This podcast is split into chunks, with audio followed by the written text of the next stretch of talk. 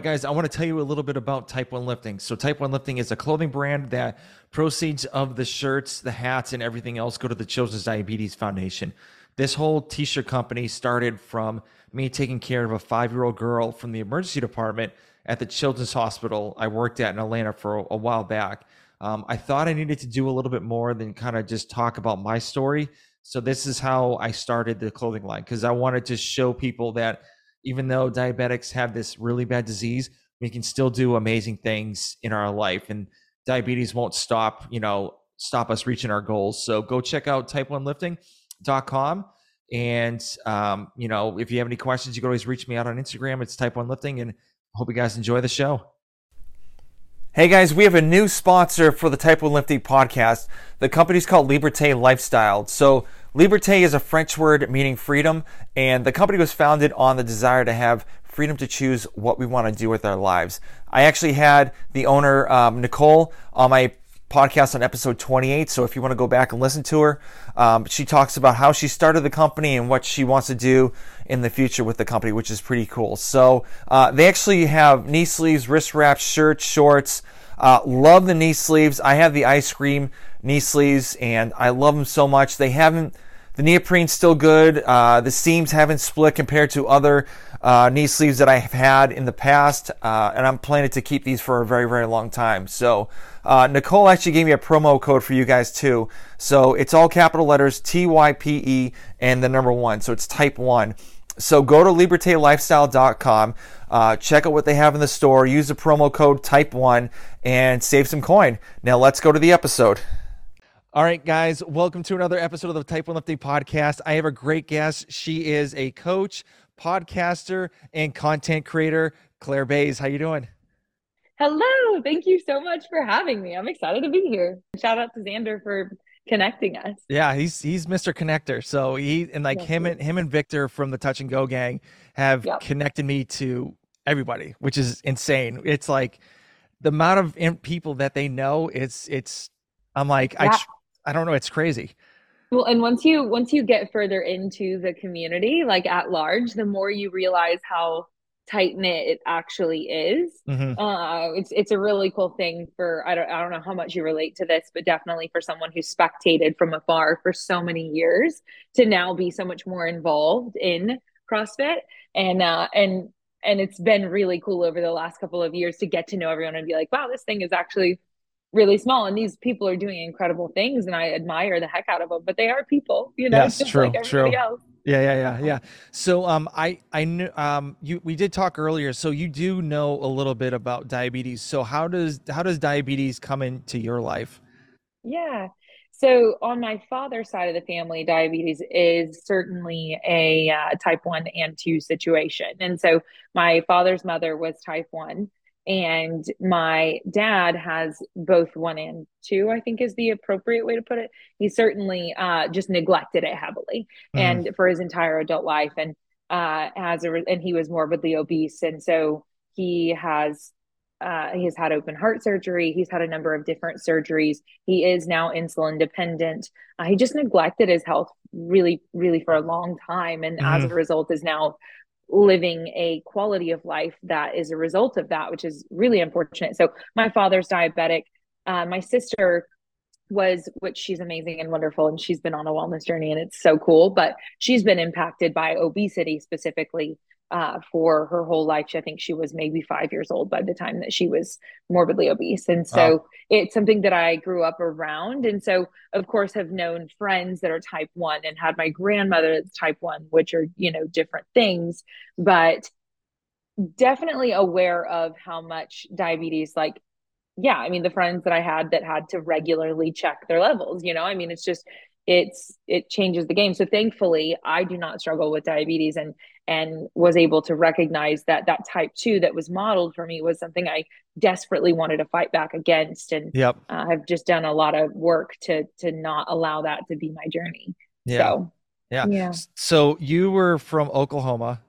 Yeah. and now you moved to austin texas. So i've mm-hmm.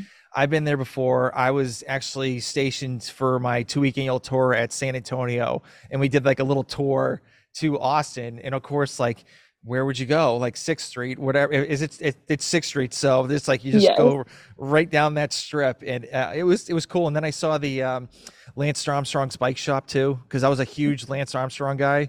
Yeah. So, yeah, he actually we just had South by Southwest and he was here doing all sorts of events for that. oh, very cool, very cool. So, Mhm. um, being from a very small town to Austin, so what what was your whole thought process of like even going there? Oh, this story is is a it's very deep in CrossFit, so this ties well. Okay, um, I was not looking to move out of Oklahoma at all. I was plenty happy there, and I say that I, I was. Um, so I I was in real estate for a number of years. I was a real estate agent, and that was a comfy, cozy job for me. I had the opportunity. I was well networked in Oklahoma. I lived. I grew up in a small town, Shawnee, Oklahoma, and then about forty five minutes from there is downtown Oklahoma City, and 25 minutes from that is Norman, which is where I Mhm. lived, which is where Oklahoma University is. So, anyway, as far as like it was the most city feel you were going to get in Oklahoma. And so I was well networked there, moved there as an adult and lived there doing real estate for a number of years, was able to say, oh, well, I make a good living here and it's cheap to live here and the people are really nice. Mhm. And so I just stayed. And I actually didn't move to Austin until the week of my 30th birthday. okay, And so yeah, and that was last year. So I mean, I grew up in Oklahoma and and the the moving to Austin was because of my relationship with Wit Fitness. I went to work for Wit Fitness and which they're based in the UK and so they were working on an operation in the US Mhm. and heavily involved in the CrossFit space. And uh, the the founder of that company, Dan Williams, he and I are still good friends. But so I did a road show for them last year, and I had originally, I think that the CrossFit Games 2021 was the first time I worked for that company. Uh, just at the games, it was totally on a whim and got to meet them and kind of grew that relationship. And next thing you know, I'm shutting down my business and moving to a new state. And then they just had some internal changes. They had a lot of changes occur within the company. And as a result, I was not retained. And so I plopped in Austin and did not have a job. and Nice. so it was a, it was a very interesting transition. It was scary, but it was so obvious immediately that like it was in alignment. Like this Mhm. place is such a mecca for wellness. And so although it was scary and I didn't know what my next move was, I had accumulated a handful of certifications for coaching and um, you know, just had had the wonderful luxury of doing a lot of networking on behalf of brands and things so that when I got here I had a good network set up to just kind of launch in and figure it out. So I've been here less than a year. Wow, that's impressive. Yeah. So, so obviously, like, you know, you being at that small town, like some people like stay and become like townies. Was your Yeah. thought ever to like, you know, am I going to be one of those town townies, like, you know, living in Oklahoma the whole time? Yeah. I it's a good question. I definitely knew that like I was eager to get out of the town that I grew up in. Mhm. And I still know people that live there to this day that I think highly of. So it's not a knock at individuals. Oh, but yeah, I yeah, yeah. definitely was like, but I was just like an angsty kid. Like Yeah. I I did not play sports growing up.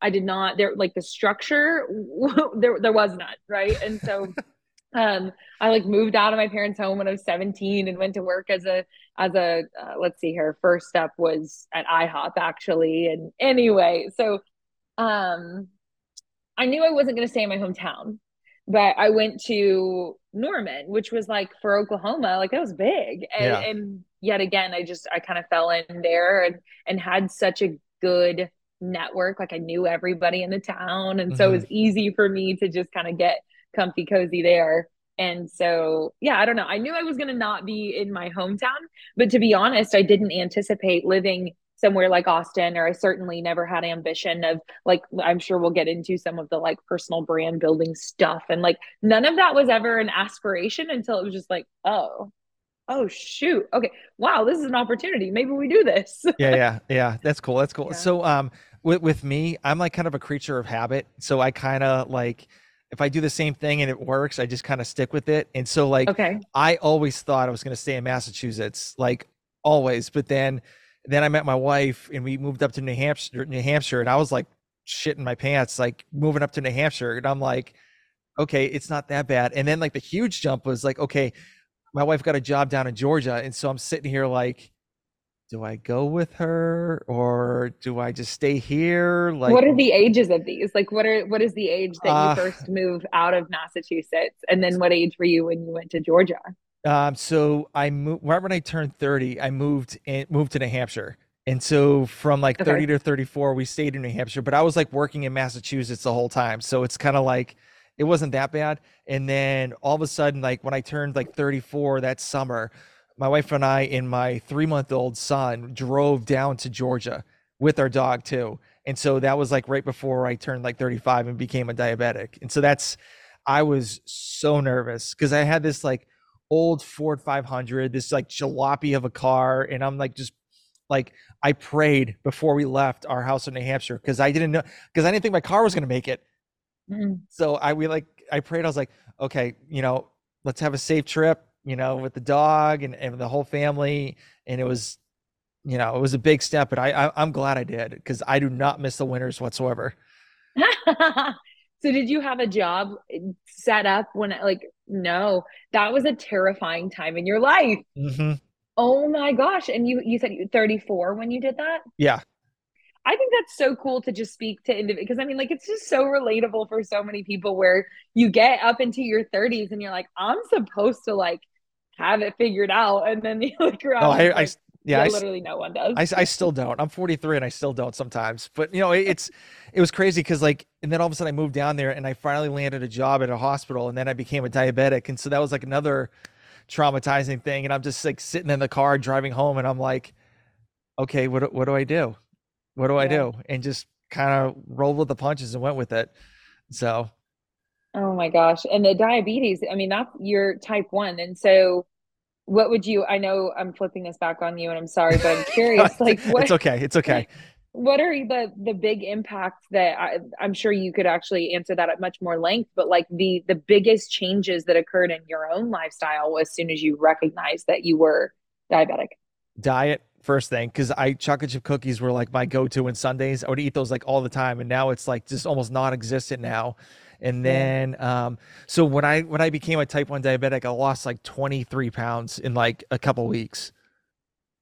And because I was just like going to the bathroom like five five times a night, and then Mm. peeing all through the day, and just like drinking like a large amount of like fluids. Like oh, I thought I thought drinking OJ would be great because it just like kill the you know the the being the being parched, and it actually made it like 10 times worse because of the sugar. Yeah, And gosh. so yeah, it was and you work with children who have diabetes which is so cool because the children i mean like even adults like you're an adult who got you know and like and you're you work in a medical profession so you even Mhm. had a good understanding of what was going on and it still caused you problems i certainly know of you know friends growing up or you like like with kids i mean they even adults they don't know and they're going to make mistakes but like kids they really have no clue Yeah. and they just want to participate right? Yeah, pretty much. And they, you got also got to figure out their hormones are also another factor into their diabetes because once once like the hormones start kicking in, then the you know diabetes like the blood sugar starts like spiking and you can't bring it down. And it's just like it's it's just like a you're, you're literally thinking of numbers 24 7 and mm-hmm. I I literally have a piece a piece of equipment like on my stomach and it's connected to my phone and I just like literally look at the numbers every single time. And then like you'll see that you'll have times where like you're up to like the 250s or 270s and you're going up and you take insulin and it's like still going up and you're like all right you know and then you take more then it's still going up and then it like kind of flatlines and you're just like it's just it's it's stressful sometimes. It, it was so mm-hmm. stressful. Yeah. Yeah, and that's I mean, what is so since this is like your thing, you'll you'll probably I mean, what are the numbers of individuals, say like, you know, within the US perhaps, uh living with type 1 diabetes? Uh, I know. So I know. I the last time I checked the this, uh, the data on this, so sixty percent of type one di new onset diabetics are over thirty, Okay. And so typically, like everyone says, like, oh, you're like you didn't get it as a kid and stuff like that. Like, no, it, it happens. Sometimes it happens like later on in life, and Mhm. so and then like the forty percent is like all like under the age of like thirty or whatever. Uh, I don't Mhm. know how many diabetics are are worldwide. I mean, I know it's like I think it's like 0.05 of the whole population of the of the world. So it's like a Which is very still a load of people. yeah, yeah, true, true. But like Yeah. it's it's weird because like the ty- the diabetes community is a, is it's almost like CrossFit. Th- think of it as a as a CrossFit community where like if someone has a question on diabetes or like if someone is like needing help finding something, like there's so many people that can give you the opportunity to kind of you know lead you in the right direction. Like I. I had this girl. She was a diabetic when I just started out. I had like a um, the Freestyle Libre, that big like disc that goes on on the back of the arm, and Mhm. it was a 120 point gap from when I pricked my finger and checked my blood through that and the in the Libre. And so I asked this girl from South Africa, I'm like, hey, have you seen this before? And so she literally posted it on our stories and literally like 20 20 or 25 people responded to me saying hey Mhm. this this this happens like all the time so you got to it's like a 15 minute delay but yeah the, everyone's like super super helpful with one another so Yeah, that's good. I mean, that's that's awesome. It's it's not entirely surprising. Like you you share this thing that Mhm. makes you, you know, very unique and and and it's scary. It's like you said, the idea of living off off of these numbers, knowing that if I tip too far this direction, I'm in actual trouble. Like that's Yep. scary. yeah. yeah there's been times i've woken up at like 400 like middle of the night with like 400 plus like for my blood sugar and i'm sitting there like Yeah. the hell happened Right. So, yeah, trying to figure it out. Yep. I, I can certainly my my dad definitely has A, I mean currently he he Mhm. has sick days regularly and Mhm. and I've been present for for when they onset before and I'm just like that looks extremely uncomfortable. yeah Like it looks miserable and he just you know he knows the things that work for him to deal with the situation and get it to calm back down but it's just rough. And and his is unique in the sense of the fact that it is type 2 although i say it's unique and actually there's loads of type 2 diabetics out there right? Mhm. but yeah. um but you know that that that that's something he has to deal with now. I mean he, he there's there's no going back from it now. And and i certainly i remember a story years ago that i like to, and this is actually this is funny. We'll we'll do this. Okay. So so my dad i grew up eating these like cobblers and these like cast iron and I actually I've posted video before of me mimicking how he made them. And so if if people are watching this video, they'll be able to see I'll like do it. But anyway, his way of making it is he lines the thing with the crust and then he puts in the apples or the blackberries or whatever it is. And then he takes the bag, the bag of granulated white sugar, the big bag, and just holds it over his like sternum belly and just shakes the whole I mean his whole body's moving with it until everything is completely covered. And then mm, like whole sticks of butter and just layers it until it's done. Anyway, this is what I grew up with. I grew Mm. up loving this dish. I don't know any better. I'm a child being fed sugar. I'm happy. Yep. Uh, and Yep. so anyway, after he was, uh, you know, now insulin dependent and underwent some the, the open heart surgery was really where where things changed. Um, anyway, he could no longer consume sugar in the ways that he used to. So one year for Thanksgiving, he tried to make a sugar free variation of one of those. yeah yeah yeah And this man got his first bite. No one else had had any yet. And he takes one bite, throws his fork onto the plate or spoon or whatever, shoves his plate forward, like shoves himself out from the kitchen table or the dining room table. It's like Thanksgiving. He goes and picks up the entire cast iron from the, the dessert table because, yes, we have a dessert table still to this day. And I enjoy it at Yeah. like doses that are a lot more okay for me to like have a good relationship with food. Anyway, mm-hmm. he goes and picks up the whole thing, goes out the back door, and flings it off the porch into the yard. And like we're like, what if anyone else enjoyed that? Also, now we have to go get this dish out of the yard. and he's just like, no one else is gonna like it. It's trash. And I'm like, okay, Dad. Anyway, I hope that whoever heard that got a kick out of it. I loved it. that's a good story that that's a really good story because like it's funny because like when when i switched to like sugar free and like all that stuff it was just like Mm.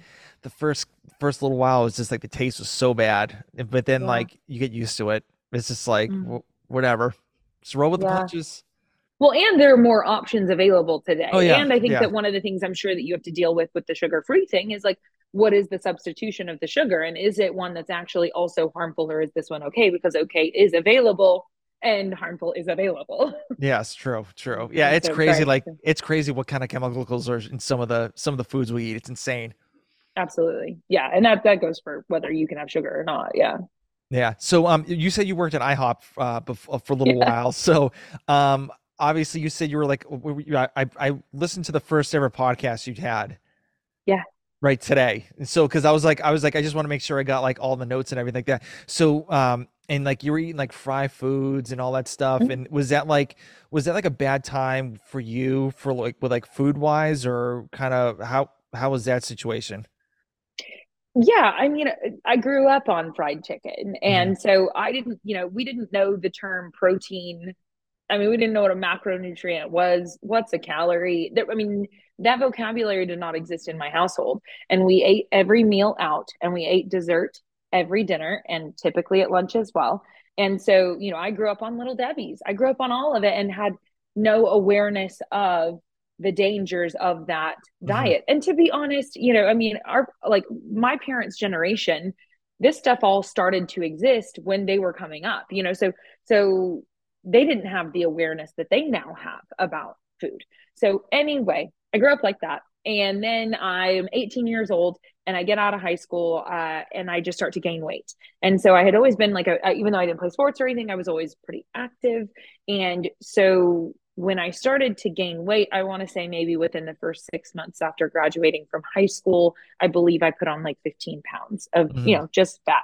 And so I recognized the trend was occurring what felt like rapidly and that I didn't want to do it. You know, mm-hmm. there were there were things as as simple but noticeable as like my mobility, you know. So 18 year old Claire was not using the term mobility. Okay. but, but I do know that when I'm laying down in bed and I'm curling up into a ball, my stomach is touching my legs now earlier than it ever has before, right? Mm-hmm. Things like that that made me uncomfortable. I'm also a woman and everyone cares what they look like. I think, you know, for them like we all want to look good, right? Yeah. But you know, that that was another thing for me was I want to I want to feel like when I walk in the room like I'm proud of who walked in the room and yeah. I'm not feeling that way anymore. And so I've got to do something about this. And so nutrition was the first entry point and then and then the fitness stuff came later and and then it was a journey and so then i developed cute little eating disorders and i say cute little ones it's very rough uh, but you know binge eating and bulimia and orthorexia and all that fun stuff uh, and just kind of navigated my way through that um, for for most of my 20s so yeah yeah, yeah. my my sister actually uh, my middle sister so i have three younger sisters and so the middle one had an eating disorder because her irish step dancing coach told her that she was too fat and she needed to lose weight. And so that just triggered it. So she wouldn't eat and she'd be like passing out like in school and stuff like that. And she just wouldn't eat, period. And so kind of seeing like what she had to deal with and stuff like that. And then we brought, we had to bring her to like a group home to kind of like, you know, you know, rehabilitate her back to like, you know, eating normal and stuff like that. And she still has episodes some once in a while, but like just seeing my parents and like how much like, you know, what they went through and even me too just kind of seeing like you know what she's going through and how tough it was for us to see the way she was like so it, it was it was that kind of like what your parents were thinking too yeah i mean i think in hindsight they have a lot of emotions tied to my sister's morbid obesity uh, growing up. And so she is not anymore, but she still has to, you know, all this stuff that you don't just like, it's gone. I mean, mm-hmm. all of this stuff that was built in. So for your sister, it was a coach telling her that she was overweight when she wasn't or whatever and there are so many I, I coach actually clients with nutrition a lot today and and so often i get women that were told by their coaches or whatever growing up that that they were uh, you know thanks to the bmi scale all of these things that are untrue and they couldn't yeah. compete unless they were under this number of pounds on the scale and so all of these ideas that are just so broken uh, but you know i think that one of the things we have to like really look at and so this is even for a diabetic person is like you know for me i recognize that my relationship with alcohol was really not serving me and so I had the opportunity to say, and I did not know that I was capable of this at that time, but have learned that I am and that anyone is with the right tools could close that door. Mm-hmm. I could say, okay, you know what? Me and me and alcohol, we interact differently and I make messes. And so I don't have to ever drink again. I don't have to ever drink alcohol again. And so that requires me to have a recovery program and things like that. But I have that option. Food, we don't get to run away like for the rest of our lives we have to eat food to live and so to try to continue wherever you are in your journey with it to find a way to have a relationship with food that you can actually enjoy the experience because it's meant to be enjoyed. Mm-hmm. And instead we've just been it's just been so bogged down with misinformation and all sorts of, you know, diet culture and whatever that just really makes it really hard for people to not just have this really messy relationship with food, which is so sad. But I mean, I, I, get it. I, I know you because I am you, you know? Yeah, yeah, yeah. Well, there's a, there's another kind of eating disorder a little bit too.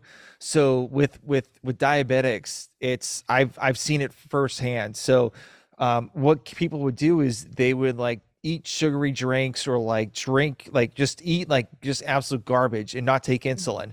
And so what they would do is their their blood sugar would be so high that they would literally pee everything out to lose weight that way. And so there was like one one kid, he was like 20 21 or something like that, 20 or 21 and like he was like a heavy set kid, became a type 1 diabetic and realized that he can get high blood sugar and just like lose the weight that way through like, you know, going to the bathroom and stuff like that. And so and I was like, "Hey man, like what's what's your deal? Like what what are you doing?" And he's like, "Well, I haven't been feeling good, so I haven't taken my insulin." And I'm like, "Dude, you got to like you got to stop because I know what you're doing."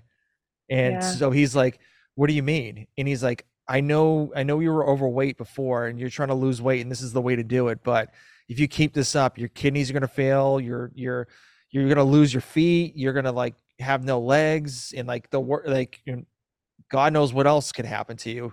So that's terrifying and that that last bit that you said is what what people need to know you know? Yeah. i mean if, if that trend actually exists that it's possible that and and can you blame the kid for thinking he found an out to lose some weight when he wanted to lose some weight? You know like his reasoning for why he was taking the action checked out. But he just all these repercussions means that like no you literally can't do that because all of the repercussions are really bad. Yeah. Yeah. Oh yeah. And so the education around that. Mm-hmm. And he like his mom would say, yeah, he literally had a whole bottle of Mountain Dew like the day before. And I was like, what?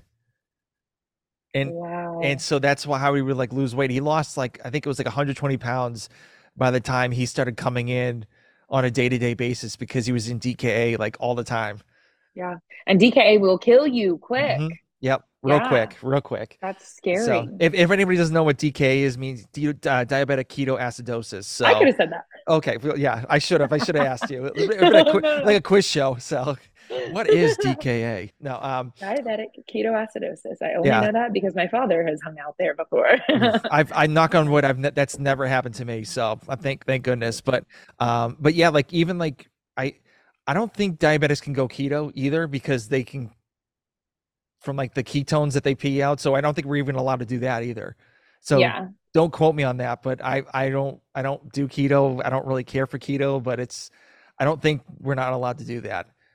Interesting. Yeah, I certainly am not going to speak to that in any capacity. I can say that I, I have a lot of friends that have done it, and it seems like men enjoy it okay, and women seem to hate it. Is like a consistent theme I see with people who do it. But mm-hmm. I have never tried keto, and certainly do not know if it works for diabetics or not like if they are even able to yeah but um i you you originally before um you owned a nutrition store like re- really really young so i mean you're quite the entrepreneur which was like it's it's very kind of scary to kind of see because like when i was your age doing that kind of stuff like there was no way i'd be able to do mm-hmm. that. So kind of um what what made you get into like you know owning your own nutrition store?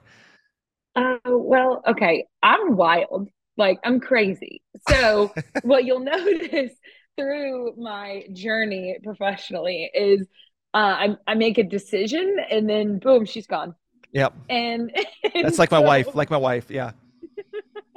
which can make us fun and can also just Jesus oof, get get along for the ride. Hope you mm-hmm. brought your seatbelts. So with the nutrition store, that was that first journey. So I'm working at IHOP. I'm 18 years old, and I find a shake shop and I discover that they tell me drink two shakes a day, eat a meal, you're going to lose weight. I do that. I do that rapidly. I feel great. I'm skinnier than I've ever been. This works. so then I quite literally convince a friend of mine to drop out of college and put together a business plan and start going to banks and get a local bank to loan us money and then open a nutritional supplement store I don't know, six months later. Wow. Uh, mm-hmm. yeah. So I had that story. And what's actually so cool about this, I will say though, is that she has continued in that. Like she's still in my hometown, uh, happily like married, kids, mm-hmm. has the store. She's moved locations. She has multiple now. It's her life is like beautiful. And Killing so it. Yeah. yeah. And and you know, and she's aware of that, you know, you've got to figure out how to live this lifestyle thing. And so mm-hmm. anyway, um, I'm like really grateful for it for her. But sure enough, one year into that, we we signed a one year partnership agreement. And uh, anyway, after one year, I was like, yeah, I think I think I I'd like to leave.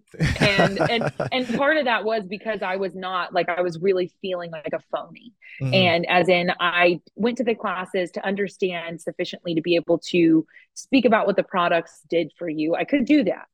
Uh, but I did not yet have so like I had the head knowledge, but the ability to practically apply to myself, I had not yet figured out. I was literally in year one, mm-hmm. and so uh, I, I left largely because I either did two shakes a day and a meal and was in a severe caloric deficit, or I was in a caloric surplus. There was no in between. Mm-hmm. I did mm-hmm. not know what that in between looked like, and it took many years of trying to figure that out. So anyway, yeah, I, I did do that at age 18, literally. that's that's that's crazy. That's crazy. So um, when when did CrossFit come about for you?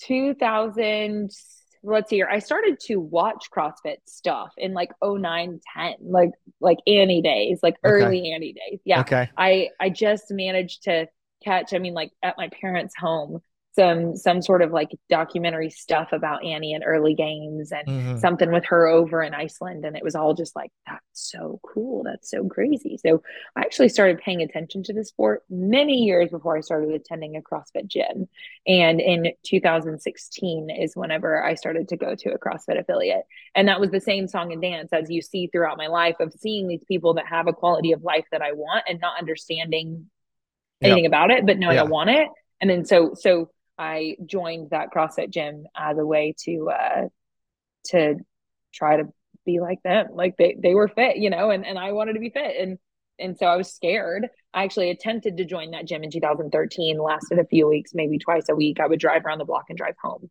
and then uh, yeah, I couldn't do it. Like I, it was so intimidating. They were they were athletes and they belonged there. Is how yeah. I saw it. Mm-hmm. And I had never played a sport, didn't know how to do an air squat, and so I just felt such like I, have no idea what I'm doing here. I'm going to get hurt. This is scary, whatever. And then a few years later, I went back and was like, no, you can do this. And then I spent the next few years being really bad at CrossFit, but I kept showing up. Yeah. So were you drinking the Kool Aid like the second time around, like immediately?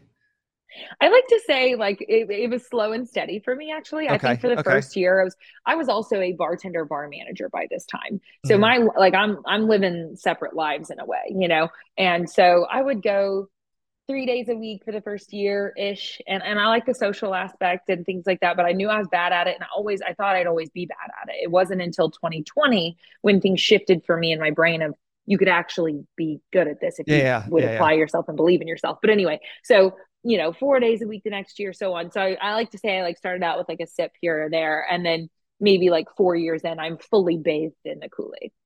Like I'm, I'm, I'm, I'm in. So yeah, okay, it was Very a cool. slow journey, but yeah. we've we've been baptized. yeah, and, and and so what what made you become a, a coach? Uh, the coaching bit of it was literally just I wanted the education. Okay, is how it all okay. started, and I actually I refused coaching many times over um so I almost I like owe Bryce an apology, my coach from back home, which I love him. He's awesome, wonderful, amazing coach. Anyway, because he was like, Yeah, but just because other people want to do this doesn't mean that you shouldn't do it. I'm like, Yeah, but I, I got enough other stuff going on, and mm-hmm. I don't know. So I actually got three certifications, uh, L1, L2, and then a CDP coaches development course, which is something that he does, which is actually wonderful, 12 week, super uh, in depth. It's great. Anyway, did those before ever actually beginning coaching at all. And then Whit is who shoved me in the coaching because we had to go to all these gyms and do all of this coaching. So next thing you knew, you know, I'm doing uh, running classes in two to four facilities a day. Wow.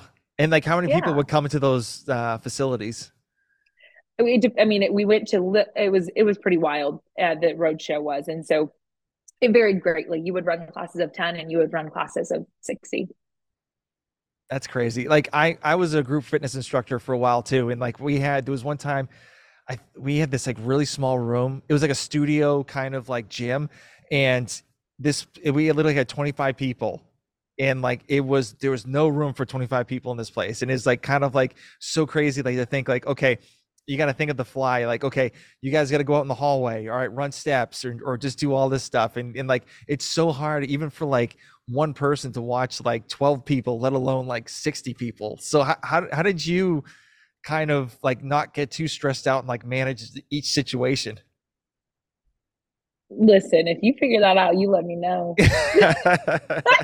No well there were there were things. There were three of us on the road show. So gus okay. uh, who has wonderful coaching experience hannah who also holds an l1 or 2 and she was a gymnast and so there were three of us. And so i was i held an l2 and had pretty uh, plenty of head knowledge. And honestly that like i said that cdp was very in depth and it and we built out programming. It was wonderful. So there were three of us. So that made it a lot more digestible of okay we can do this. We're doing this together. Yeah. And but then it i mean yes it was run and gun and it was you you run into the facility you assess the situation. What's the design of the room? What are we gonna you know and then you just go with it. And so it but it, but it was such good experience. I mean I, i'm so grateful for that opportunity. It felt disorienting but i'm really grateful that they did put me in that role and give me that opportunity because now i can go coach at these different events and do all this stuff and and figure it out on the fly. And as much as i do like to be prepared you can you know in any space move people through fitness safely if you you know just have the right tools yeah. So how does um you you're you have a very bright personality from like what I've seen on your like social media podcasts and all mm-hmm. that stuff and like it was like you know you're very out there. So how does how does like that your personality kind of uh, go over to coaching group classes? Does it like how do you how do you promote yourself like through you know coaching? Yeah. Well, I think we have to address the fact that I'm new here. So that's part of it. Like it is it is March 2023 and I did not even start coaching really until like a year ago. Yeah. So I'm still really new with that. But I mean, I think I had a lot of grooming in the best. Like, I'm not kidding when I say Bryce is, I mean, he really worked us over with that course of, of and, and I was also just coached by his coaches and by him mm-hmm. for so many years that so much of what I choose to do is largely inspired by receiving such high caliber coaching for so many years. Yep. And so from there, yeah, I infuse my own personality and my own little quips and whatever, you know. Um, but but now I also have stepped outside of that and chosen to get other certifications that have just given me different information that I now implement, uh, such as the the pain free performance specialist certification, which it it's all over the U.S. and it's an incredible experience. Anybody who gets the opportunity to take that should take that. It's mm-hmm. so good.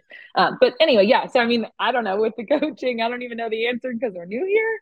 But figure, I mean, yeah, the the group coaching stuff is is just it's fun. It's high energy, and so you've got to direct people. Like like nobody knows what to do with their hands. And so you got to tell them what to do with their hands and and and fill that hour with like safe movement yes. that gets them better um, that engages them. I mean there's just there's so much to it mm-hmm. and and really just being thrown in the deep end helped tremendously to like okay we can do this. Yeah it's like one of those like things you have to be like thrown into the wolves to kind of get a gist of like how it works and then be like okay that really didn't quite work out. Let's try a different avenue and kind of you know kind of do that. So yeah well, and with group fitness too, you know, one of the things is I think a lot of people really like when they're coaching group fitness, like they want to like get a lot of stuff into that hour, which like who, you know what I mean? Like give them their, you want to give them their money's worth, like you want to have fun with it, all of that. But like keeping people moving safely is so important. Yeah. and and helping them get better is so important and and more volume doesn't equal better and so with group fitness stuff, I think that's something that's so great to just kind of always bear in mind when you're programming for classes or anything like that is like, is this designed in a way that these people are going to move safely and yeah. get better? Mm-hmm. And, and that doesn't have to look like some, you know, grueling hour, you know, they're lying on the floor at the end. I mean, there are just so many different ways to go about it, which makes it fun. Yeah. And don't get mad at people talking while they're working out.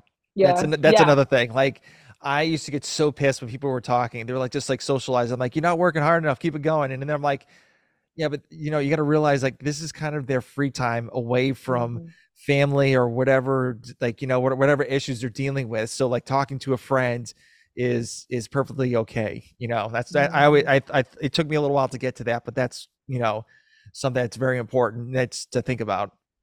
Yeah. Yeah. And then the other thing that I didn't mention that is just worth mentioning for group classes is warm them up sufficiently. Yep. And I would even encourage you to cool them down. Mm-hmm. but I think that that's so so important. That's something that you know in in CrossFit there are a lot of facilities who do an amazing job of that. Um, and in fact, if you go into like a Globo gym, right, you're typically not seeing most people warm up like at all. hmm And so we actually incorporate that at most affiliates, which is wonderful.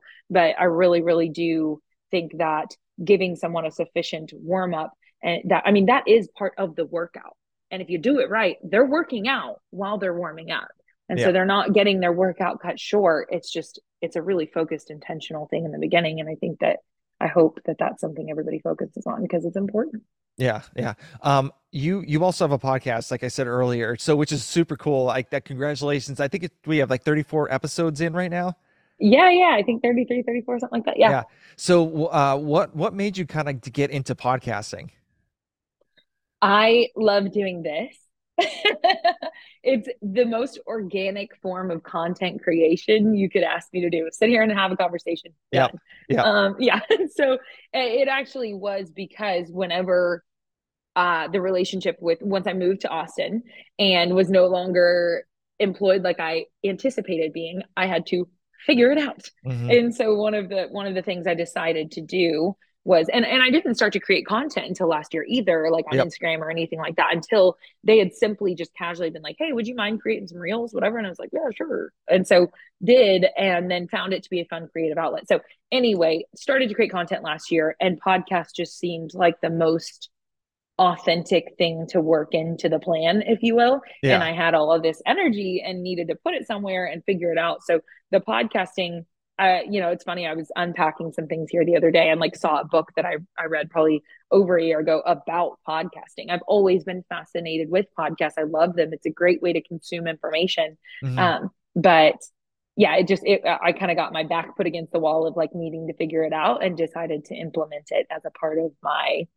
work strategy, whatever. And it's been oh, it's been well worth it. I mean, even if it never were to make a dime or whatever, just the opportunity, like you talked about, to be able to connect with people, yeah. uh, it's just been a gift.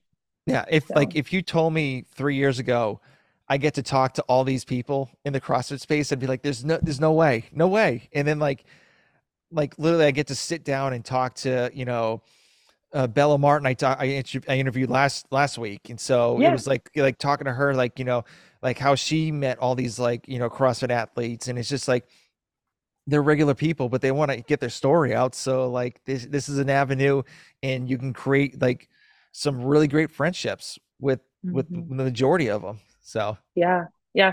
Well, and I think that at this point there are so many podcasts available, right? that's, that a that's lot of another thing. Yeah.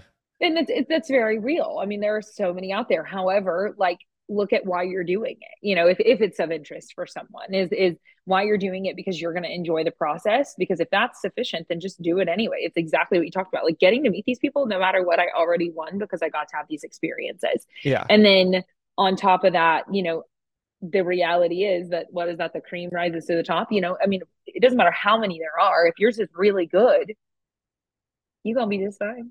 Yeah. Yeah.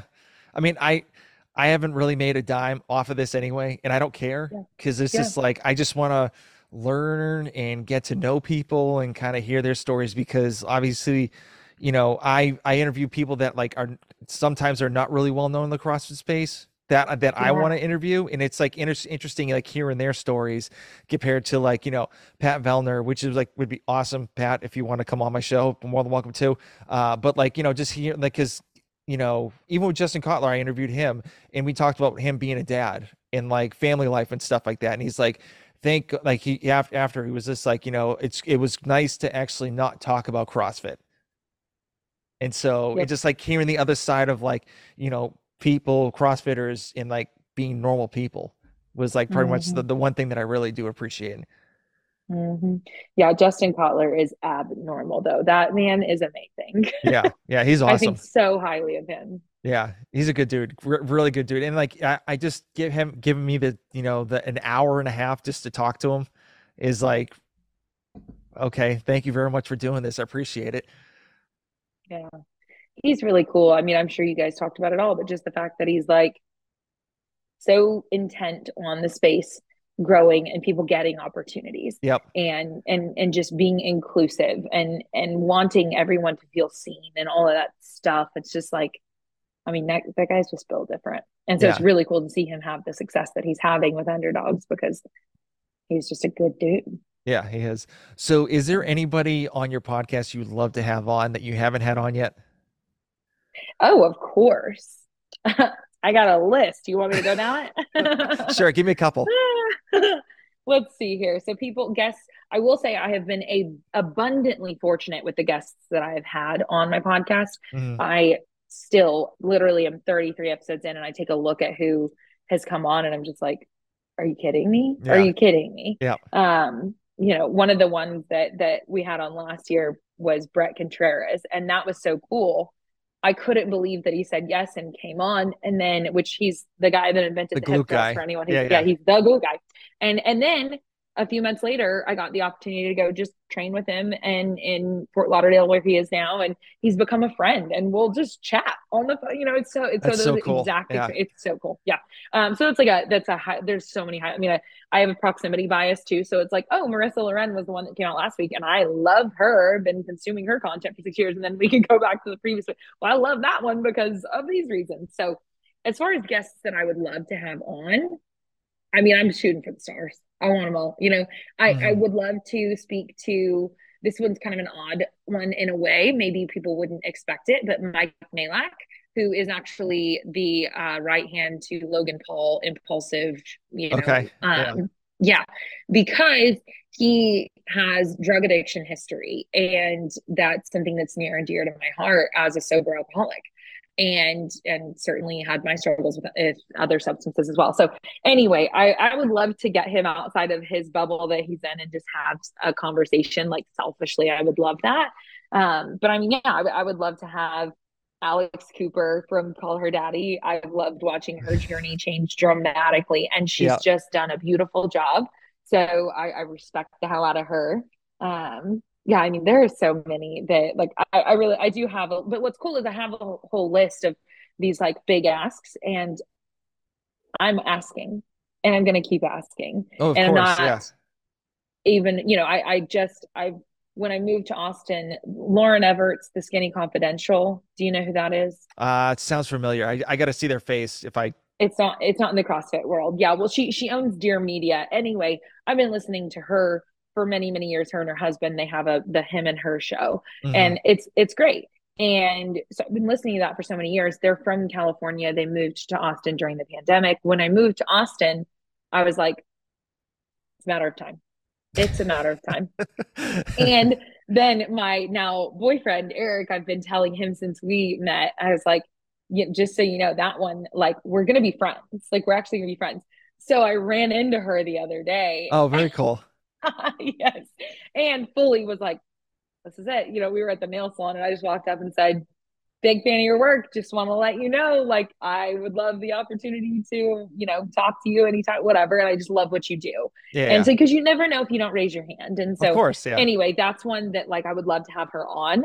And I would just love to develop more of a business relationship. But, uh, I believe that that will occur. Like, I, I think that all of these will happen. Mm-hmm. Not only do I want them to happen, like, I believe that they will. Okay. In in due time. Yeah, yeah, yeah. very cool, very cool. So, um, speaking about businesses, so you you have sponsorships and stuff like that, and so how do you how do you connect with like sponsors and kind of pick the right ones that you want to work with for like content creation or you know anything? Gosh, yeah that's such an individualized journey. I, you know, I, I, I talked about this actually. The very first podcast interview that I ever did for someone else was the WODproof app. Uh, Justin Timani, mm-hmm. who is in the CrossFit space heavily, he yeah. interviewed me when I started to grow on on Instagram and was like, "You're the accidental influencer, whatever." And it was kind of accidentally was like, what's going on here? Um, anyway, but we talked about then. I said, I'm so grateful that I came in not needing uh, these brands to work with me, as in whenever the we'll just say tummy tea or whatever, you know, whenever all these different ones yeah. see engagement and reach out, right? That I, I feel very grateful that I I cannot imagine like th- people do come in and they really do need income, and sometimes you know, so I'm not here to say how somebody should or shouldn't do a thing. However, I just have chosen to really try to be very mindful of like does this resonate with me? Is this actually something that is actively a part of my life already or something I'm genuinely interested in incorporating? Mm-hmm. And so I haven't done it perfectly. I will not do it perfectly moving forward because I'm just a human.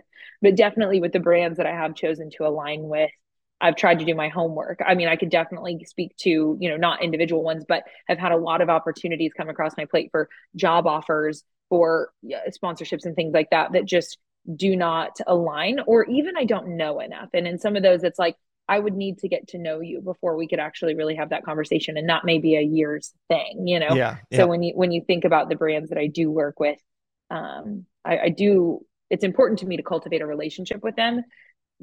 Also, I've done, I've done it wrong, right? Like I haven't done my homework and I've jumped in and then been like, uh oh, you know, so I've done it wrong as well. But that's something I try to think about moving forward is like, is this somebody that you can be proud to partner with? Or yeah. do you align with their values? And do they walk their values? Because mm-hmm. it's one thing to have it posted on a wall and it's a different thing as an organization to actually live by it and that's a tough thing. Yeah because every everyone says like oh we're this this and this. Like my, my, i keep on saying this in every single podcast. My wife has a big follow on on instagram. She's got like 160000 followers on, on yeah. Instagram. She's killing it. Like all fashion, all fashion based. So Sarah, I'm gonna go follow her. I don't yeah, even, yeah. Send me uh, her account. I'm gonna go follow I, I, will. I will. So, uh, but like you, you can imagine like how many how many people try to reach out to her. I mean, even me with like I only have like four thousand, which is not a big following, but still like you'll have like supplement companies or like something else like that you're not even like nowhere near even aligned or even heard of. Like, hey, you know, would you like you know we'd like to sponsor you for something and i'm like i don't know you as a brand so like why would i want to even associate with you? Or because like i don't even know you know what's going on and like right. It's tough because it feels flattering too like i think that that's something i've seen uh friends come up with and, and i've even experienced you know whenever a brand approaches you it's like oh they like me mm-hmm. you know? Oh and then and said so, well could this work? And so yeah i just i think that to try and this is like literally a conversation i have with myself actively today and yeah. we'll still screw this mm-hmm. up i'm sure you know but like okay wait a second what like do i know anyone here and then like cultivating a relationship first i've really appreciated for example a brand that i've gotten to do some work with that i'm just like stoked on is 511 and that one's not even like a super publicly known one as far as like there are some that you could go to my page and easily see that I work with and 511 you may not immediately know but they have been absolutely wonderful to me. I love the community that they cater to. I love what they do and everybody that I've dealt with from store managers um, you know employees at stores even all the way up to the you know the heads of their marketing department and everything like they've been and and it's been an ongoing conversation there and so it's just really cool because we started to have a conversation early last year and it's just been this slow build. And I mean, that, I think that's so cool when a brand approaches something in that like authentic, organic way. And they're like, yeah, we want to get to know you too. Yeah. Like, yeah. That actually that resonates with me. Like, oh, you don't just want to immediately send me some offer without knowing anything about me. Yeah. You want to actually get to know me. Oh, cool. Okay. Yeah. So like that's one I'm I'm stoked on getting to be involved with in any way because I love the way they're approaching that. Yeah. I love the ones that like so originally like my my name on, on Instagram was type one lifting. And so I changed it to my full name and I'm like, they're like, hey, type one lifting. And I'm like, okay, you really don't know my name, so I am not gonna associate with you. Like just copy and paste. Just block and delete. So see you later. Yeah. Yeah, it, yeah. it's it's crazy like how what people would do just to get something so out of you. Mm-hmm. But um, yeah. I I did forget to ask you one question on the podcast part spot. So you actually were doing a podcast at Wodapalooza. Yeah. How was that? So I I've always wanted to go to Wodapalooza. Like that was like the one that's like on my bucket list. But like, what was it like podcasting on a stage in front of people and like kind of like out of nowhere, like not scripted or anything? Life is surreal My yeah. whole life, I look around two years ago, I'm not even two years sober yet. Two years ago, I was a drunk mess. That's the truth. Like my, my whole life feels surreal. Now, I've been doing hard work mm-hmm. to get here. You know, I need to continue to do hard work to continue to have these opportunities. But anyway, so all of it feels surreal, and that certainly did. I, that was my second year going to Wodapalooza. You want to go? Let me encourage you. Go. It's the best. It's, a, I mean, even if you don't work it and you just spectate, whatever you do, it's amazing. Uh, the event is rad. So getting the opportunity, yes, to podcast on the stage was, it was just surreal. The whole mm-hmm. thing there were just so many details. I mean, like, you know, just the the people that I get to call friend today. And and part of that Rogue Invitational was actually the first event that I got to be a part of as my own podcast. And so that was a huge step in the right direction professionally for for myself because once I was no longer working for a brand, then it was like, oh, but okay, well, what am I doing? Yeah. You know? And so yeah. then for for Rogue to get to do that and then Wodapalooza also to to get the opportunity to do that was just like, okay, this is really, really um just special. And so I just like try to be present and appreciate it and do something meaningful with it to the best of your ability. And I don't know. I mean, I don't know what else to do with that. It was cool. Very cool. Very cool. That yeah, that's that's what I, I would love to do. Have my podcast on there. So I I ever I talked to Wex and I'm like, I would love to do it if it's a possibility. Who knows? What I was going to say is you. I know that you know Wex, and just talk to him. And I don't know how they set that up. What they, I, I don't know the back end of that whatsoever. But Wex is definitely the guy to speak to about it. Yeah, definitely, definitely. Yeah. Um, okay, so back to content creation. So obviously like you know there may be a possibility of like tiktok being banned and stuff like that so where are you never going to hear about this like the, the government supposedly wants to sh- supposedly shut it down or something like that but yeah. um where where do you see like social media going to? Like is it more like towards like the tiktok style like shorts? Because i know youtube does shorts where like you know you could actually get some big big following on youtube but like where where do you think it's going? Is it or is it going back to like the typical pictures on instagram and stuff? So great question. I don't have a crystal ball um but no i love the question. This is great you know to be thinking about Eric in the background. That Eric. um, but so I think that in general, I think all the platforms are really unique. So I will say we just had South by Southwest here in Austin, Texas, and I swear this year's theme for that event mm-hmm. was. AI. Okay, AI is the new hot thing. People, I mean, people are all writing their newsletters entirely with AI. Oh yeah, yeah. Their content strategies are coming from AI. So I think that learning to use AI if you're in the content creation space is probably pretty important for the future. Yep. Um for now and moving forward. Other than that, I mean, yeah, the the attention span shortening is not really getting better that we are aware of i have adapted to consuming that way because that's what's provided right? And so even i but then but then so that's do i think that short form content is not getting less popular but getting more popular? Yeah i think it's getting more popular. Um it's so cool how people who used to just create long videos now we'll often still create the long video, but they'll condense it down. You know, there's there's this friend of mine, the flex the flexible dieting lifestyle, Zach Rocheleau. Amazing content. If you want to accidentally follow down fall down the rabbit hole, and like his, he has just done an amazing job. He started out as a YouTuber. Okay. And I, I hope I'm telling the story correctly. He's wonderful. Anyway, and I mean, but he's got nearly a million on TikTok and nearly a million on Instagram, and I don't even know how many hundreds of thousands on YouTube. I mean, he's got a very large personal brand. He's been working on it for many years. When TikTok started to come about, he was years into his journey of creation, specifically with YouTube, had come over to Instagram, things like that. And when this short form thing came to be, he was like, I make recipes. Mm-hmm. Like, I make food. How am I going to make short form content? And then all of a sudden, he figured it out and he crushed it. I mean, he is he is just one of the best creators for short form recipe content. He figured it out. The point, yeah. I guess, is that like if short form's not going anywhere, like you got to figure out how to make short form that works for you, right? Yep.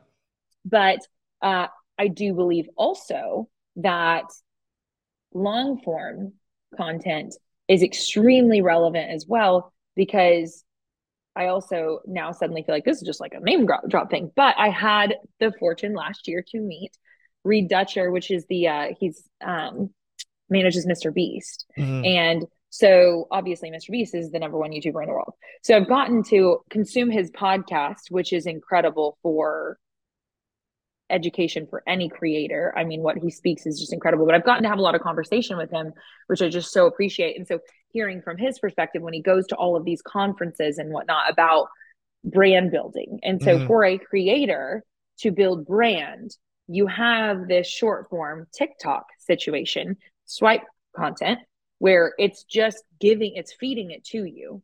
So you've consumed potentially copious amounts of different stuff on TikTok, yep. but you don't even remember the name of the creator. Like you don't even, you don't know anything about them. Brand building on TikTok is harder, not impossible, harder. Go over to YouTube. If you can get somebody to watch you for any length of time 5, 10, 15, 20 minutes of a video, whatever like they're your friend now.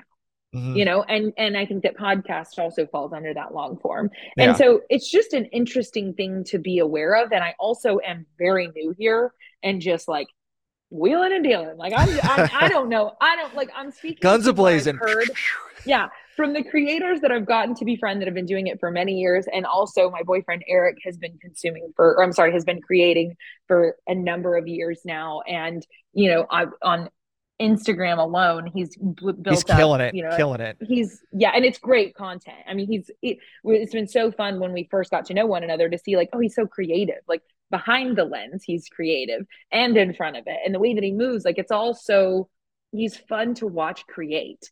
Um, and he's feeling very invigorated with it. So I'm very excited to see what comes next for him because he's mm. in a mood. So that'll be fun. Um, but anyway, uh, so I don't know. I think that I think with content, like you know, if you want to create content, you just need to do it. Uh, you just need to do it and you'll figure it out as you go. And, and is it resonating with you? Are you having fun with it? You know, when I first started create, I got made fun of a lot because I had no following. And, uh, and, and even still, that's like a weird thing to me. It's my community and I like, I just love people. I don't know. The following thing's weird. Anyway, yeah. but there was no one following. And so there was no legitimacy like to it really. So i would create these videos and and people would take video of me taking video of myself in oklahoma and laugh at me and put it in group chats. And i knew about all of it. And fortunately those people had dragged me hard enough already through other experiences that i was like what you think of me can't be my north star anymore. Mm-hmm. it can't. Yeah. and so if what i'm doing is a fun creative outlet for me and i'm not hurting anyone then I- i'm okay. I'm yeah. okay. Like i'm gonna do it anyway. So if you're wanting to create content and it resonates with you Go create your content. Just do it. Yeah. Yeah. Have fun with it. You'll get better as you go on. Yep, definitely. Definitely. And you'll have fun along the way. Yeah. So.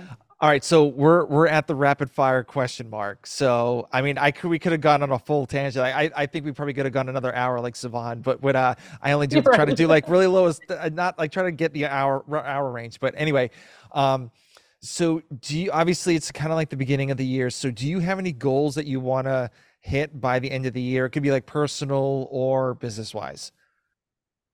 Ooh, okay. Let's see here. Goals that I want to hit. I I really want to focus energy on. I, I'm, my goals are enjoying content creation. Mm-hmm. Again, I, I definitely got really sidetracked with a number of different roles, and as a result, felt like I needed to maintain this thing, but didn't give it the energy that I want to. So goals wise, I'm just excited to put more energy into creation in a way that that resonates with me. I'm really pumped up about that. Other than that, I have, you know, physical goals as I'm actually like working on growing my lower body. So I'm actually doing specific bodybuilding workouts for lower body.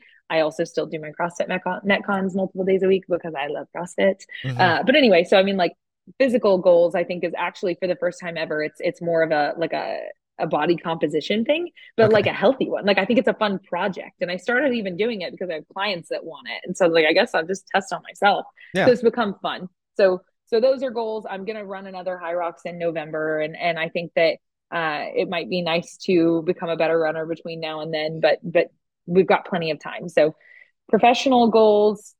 Mm, I want the podcast to just kill it blow up. Yeah. Yeah. I just wanted to just, yeah, but I'm having so much fun with it. I think that that's that's the thing with me in goals where I don't know that I'm the best about those because I'm so process driven. Like I want to enjoy every step of the way mm-hmm. far more than like this arbitrary number that doesn't really make me feel any type of way. Yeah. Yeah. Is there like a set like download number that you want to hit or is it just kind of see where it goes? Ooh, by the end of the year? Yeah. We're just over 70,000. So Jesus. I know. Um, so I don't I I don't know. I this is a great question. This is where like I need a mentor that's gonna help me with this kind of stuff. That's gonna be like, here's what your goal should be. Cause I'm like, I just want to have fun. Yeah. oh, so I mean, it'd be great if if that number by the end of the year was, I don't know, 300. That'd be incredible. Okay. All right. Very cool. Yeah. Very cool. Yeah. Um, so um, what is your favorite book? Favorite book. Mm. Mm. Can't Hurt Me by David Goggins is a really good book. Okay. It's a great read. Um, another one that I really like is What Happened to You, which was a collaboration between Oprah Winfrey and a doctor. I cannot remember his name off the top of my head, but it's a really cool conversation between the two of them talking okay. about trauma and okay. healing from a perspective of someone who's interviewed thousands of people and focuses on that, and then a doctor who has the scientific understanding. It's a really cool book. Okay. Um, and then maybe Untamed by Glennon Doyle. You asked for one, and I gave you three. It's all good. I, I will take that. So, um, what what is in your gym bag? Oh gosh, all sorts of stuff. A lacrosse ball, a band, um, one knee sleeve, usually I think there are currently three grips in there. I only need two grips, mm-hmm. but sometimes I have one and sometimes I have three, and sometimes they're both right hands. And so there are grips, gymnastics grips. Uh, there's usually a backup pair of socks and shorts and bra, whatever, because we get in saunas all the time and ice baths. So we always need backups, backups of those. Anything fun in there? Fun in there? There's aminos. There's aminos in there. Um, a lot of times there's a uh, no lifters. Yeah. Okay. No lifters. I, I really got on that trend when I went on the road last year of just doing everything in the same shoe. So okay. my my rads are what I do everything in. My Oly coach, he's driven nuts by me. He's like, please wear your shoes. I do have them. Um, somewhere. no. I wear my rads for training and then I wear those the Kane recovery shoes. I like actually love wearing them. So I, I wear those a lot too. But, okay. Yeah. Okay. All right. So yeah. this one, this one, we're gonna go a little bit deep. So let's just say it's your last day on Earth, and all your friends are around you. How do you want people to know you as? Mm. I think I want them to know that I believe in them. Mm-hmm. Like, like I think that I just want to like make them feel really capable. Okay. So I mean that that would just like I don't know, I guess what that day would look like would just be a lot of like hearing people like li- like listening to them and trying to encourage them. And this is like a best case scenario thing of, you know, but like I, I don't know, how would I want to be remembered? I mean, I I'd want them to hopefully think that I was like a value add in their life and that I like gave a shit. And yeah. Okay, I like that. I like that. So, um, where could people reach out to you if they have any questions regarding like podcasting, uh, social media, like even coaching or anything like that?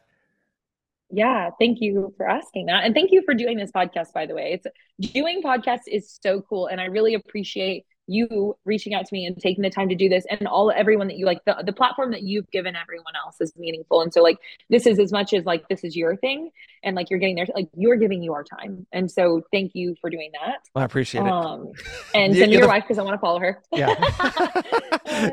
But other than that yeah know where people can find me is at claire bays just my name. So if you go to Instagram is currently the biggest platform at this time. Mm. And so just literally at C L A I R E B A Y S. And then there, the current link in bio is straight to my wellness coaching platform. And so that's a really cool thing. There's low ticket, high ticket. You can do one on one with me and we'll do an interview to set that up. Or you can do the group coaching. We do group coaching calls every week and it's all got that all of your nutrition is in there and all of your movement is in there. So it's individualized programming for both movement and uh, and nutrition as well as all that mindset stuff that we work through. So anyway, that's where they can find me for the coaching stuff. And then yeah, I mean, there's always all sorts of events going on, and I'll be in Vegas here soon. Actually, Nashville before that, but in Vegas coaching randomly. I'm so excited about that. So um, we'll just be bebopping. nice, nice. Well, well, thank you yeah. for coming on the show. I really do appreciate it and like learning. Oh, you're your oh what? The podcast conversations. Oh yes, yeah, yes. I, they can yeah, find me in the... conversations with Claire. okay, go ahead. Go ahead. Sorry, uh, well, well, forget that one. No, you're good. I mean, that's that's the main important one. So, um, but yeah, thank you for coming on. Like, obviously, like learning about you and trust. Like, there is so much more that we can uncover, like you know, in another time. But you know, thank you for doing this. I really do appreciate it. I appreciate your time, and I really thank you to Xander again for connecting us because that was just, I mean, that connect made was like, oh yes, absolutely done. You know, and so I'm thankful for him. And then, yeah, if you ever want to dive deeper on any individual topics or anything, you know, I'm, I'm happy to come hang out again. But other than that, I'm just excited to start to see what you're up to. And I'm here to support you back. So appreciate it. Well, thank you. Yeah. Absolutely. Yeah, I'll tell I'll tell Wex I'll put in a good word for you. I don't know what it'll do because I don't know how it works, but I'll at least say something. right, I'll talk to you later. okay, thank you so much.